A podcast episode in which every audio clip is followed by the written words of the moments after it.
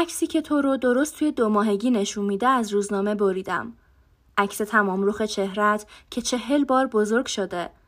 اونو به دیوار زدم و از روی تختم تماشاش می‌کنم. مبهوت چشمات میمونم. چقدر نسبت به تن درشتن و چقدر باز. اونا چی می‌بینن؟ فقط آب و فقط دیوارای زندان تو؟ یا همون چیزایی که منم می‌بینم؟ یه شک خوشایند پیدا کردم. شک این که از طریق من می‌بینن. ولی از اینکه به زودی باید اونا رو دوباره ببندی قصه می‌خورم. چون لب پلکات ماده خمیری شکلی پیدا میشه که تا چند روز دیگه اونا رو به هم میچسبونه تا مردمک رو تو مدت کامل شدن چشمت محافظت کنه. تا هفت ماهگی دیگه چشم باز نمی کنی. بیست هفته تو تاریکی مطلق میمونی. حیف. اما شایدم نه وقتی چیزی برای دیدن نداشته باشی بهتر به حرفای من گوش می‌کنی. هنوز اونقدر چیزا هست که باید بهت بگم این روزای بی حرکتی فرصتش رو بهم میده چون تنها فعالیت هم یا خوندنه یا تماشای تلویزیون. مهمتر از همه باید تو رو در مقابل حقایق خیلی ناخوشایندی آماده کنم. این امید که تو همین الان همه چیزو بهتر از من می‌دونی اصلا قانم نمی‌کنه. اما توضیح دادن بعضی چیزا مشکله. چون روحت اگر وجود داشته باشه بنابر واقعیت عمل می‌کنه که با اون چیزی که می‌فهمی خیلی تفاوت داره. تو تنهایی. شکوهمندانه تنهایی.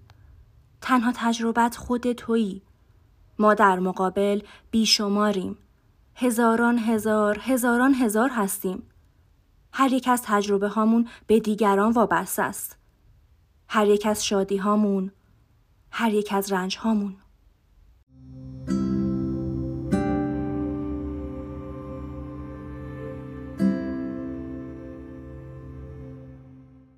خب از اینجا شروع می کنم.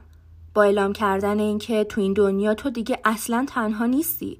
اگه بخوای خودت رو از وجود دیگران، از حضور تحمیلیشون رها کنی موفق نمیشی. تو این دنیا یه شخص نمی‌تونه مثل تو به تنهایی نیازهاش رو برآورده کنه. اگه هم سعی کنه دیوونه میشه یا دست کم تو بهترین حالت شکست می‌خوره. گاهی یکی پیدا میشه که چنین امتحانی می‌کنه. فرار می‌کنه به جنگل یا به دریا پناه می‌بره و قسم می‌خوره که به دیگران نیازی نداره. که سایرین دیگه هرگز پیداش نمی‌کنن. اما پیداش می‌کنن. حتی خودش برمیگرده. سرشکسته برمیگرده. به جای اولش تو لونه مورچه ها لابلای چرخدنده ها تا بی حاصل و معیوسانه دنبال آزادی بگرده. درباره آزادی خیلی حرف میشنوی. اینجا پیش ما یه کلمه یه تقریبا همون قد لجمال که کلمه عشق. همونطور که قبلا گفتم از همه بیشتر به لجنش کشیدن. مردانی رو می‌بینی که به خاطر آزادی متلاشی شدن و به جون می‌خرن. شکنجه ها رو تحمل می‌کنن و حتی مرگ و قبول می‌کنن. و امیدوارم که تو هم یکی از اونها باشی. با این همه تو همون لحظه ای که به خاطر جستجوی آزادی بند از بند تو جدا می‌کنن می‌فهمی که اصلا وجود نداره. که حداقل اونجوری که دنبالش میگشتی وجود نداره. مثل یه رویا. یه خیال زایده خاطرات زندگی پیش از تولدت.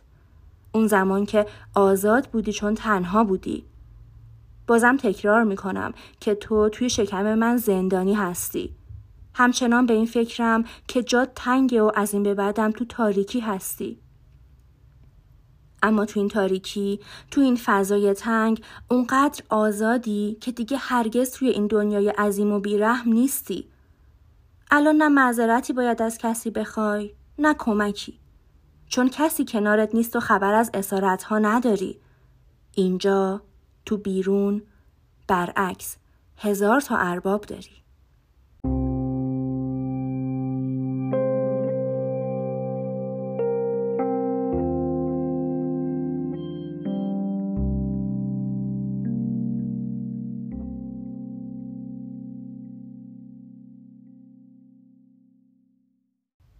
من اولین اربابت میشم.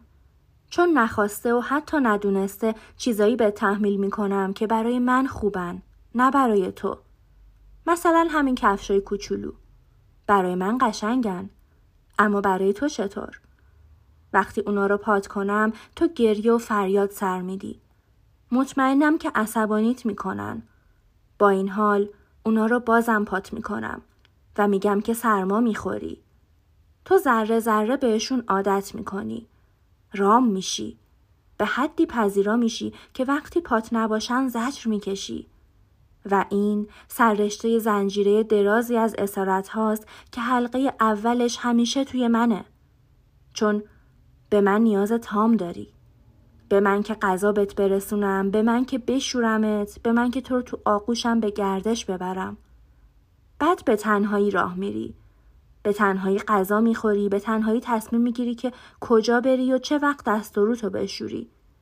اون وقت اسارت های تازه شروع میشه.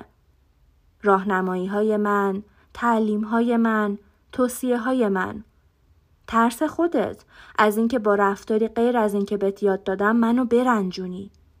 وقت درازی از نظر تو لازمه تا بذارم به راه خودت بری. مثل گنجیشکایی که وقتی پرواز یاد گرفتن پدر و مادرشون اونا رو از لونه بیرون میندازن. بالاخره یه روزی می‌رسه که بذارم بری. بذارم به تنهایی سر چراغ قرمز از خیابون عبور کنی.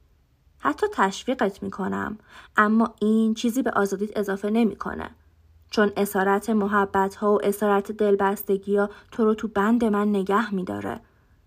همون چیزایی که گاهی بهش میگن چارچوب خانوادگی. من به خانواده معتقد نیستم. خانواده یه دروغی زایده کسایی که تشکیلات این جهان رو به خاطر نظارت بهتر بر مردم به خاطر بهره برداری کاملتر و اطاعت از مقررات بنا کردن. چون آدم تو تنهایی آسونتر تقیام می‌کنه و وقتی با دیگران زندگی می‌کنه آسونتر تن به غذا میده. خانواده جز یه بلندگوی نظامی که نمی‌تونه به تو اجازه نافرمانی بده نیست.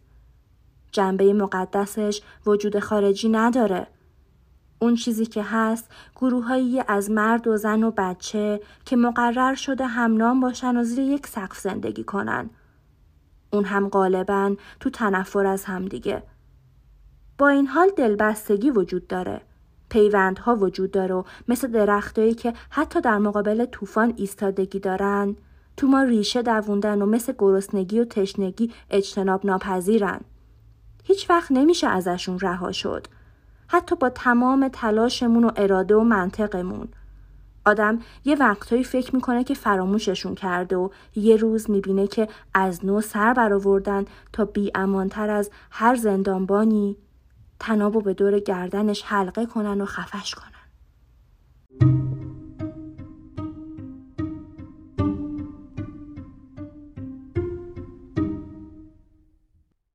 علاوه بر این اسارت ها بردگی های دیگه ای رو هم می‌شناسی.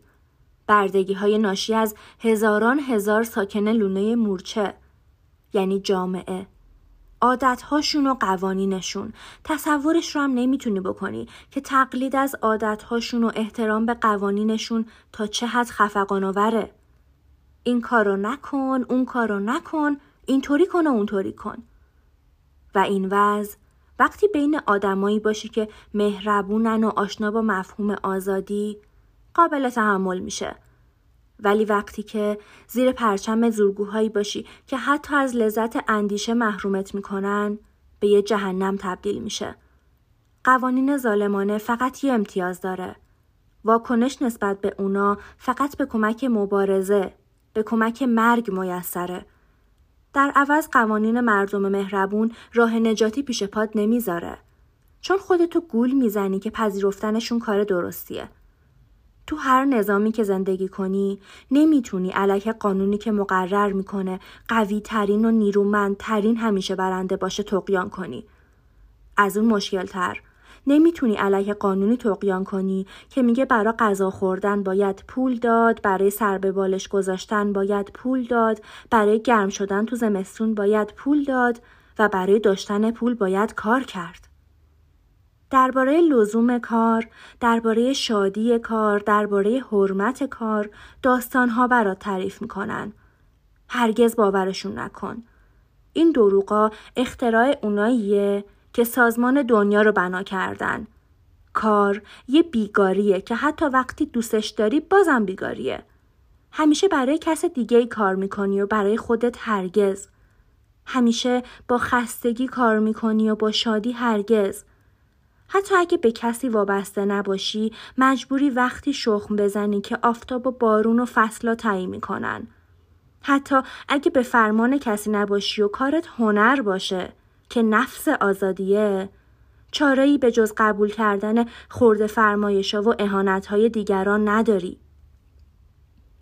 شاید تو گذشته خیلی دور اونقدر دور که خاطرش از بین رفته اینطور نبود کار به نوعی جشن به نوعی سرور بود. اما اون زمان جمعیت کمتر بود و می‌شد ازش کناره گرفت. تو 1975 سال بعد از مردی به دنیا میای که اسمش مسیحه. مردی که خودش صدها هزار سال بعد از مرد دیگه به دنیا اومده که کسی اسمشو نمی‌دونه. تو زمان ما هم که وضع همینیه که دارم برات میگم. یه آمار تازه میگه که تعدادمون به چهار میلیارد رسیده. و تو بین همین انبوه قدم می‌ذاری. چقدر بعدن افسوس همین آبتنی های تنهاییت رو می‌خوری؟ کوچولوی من.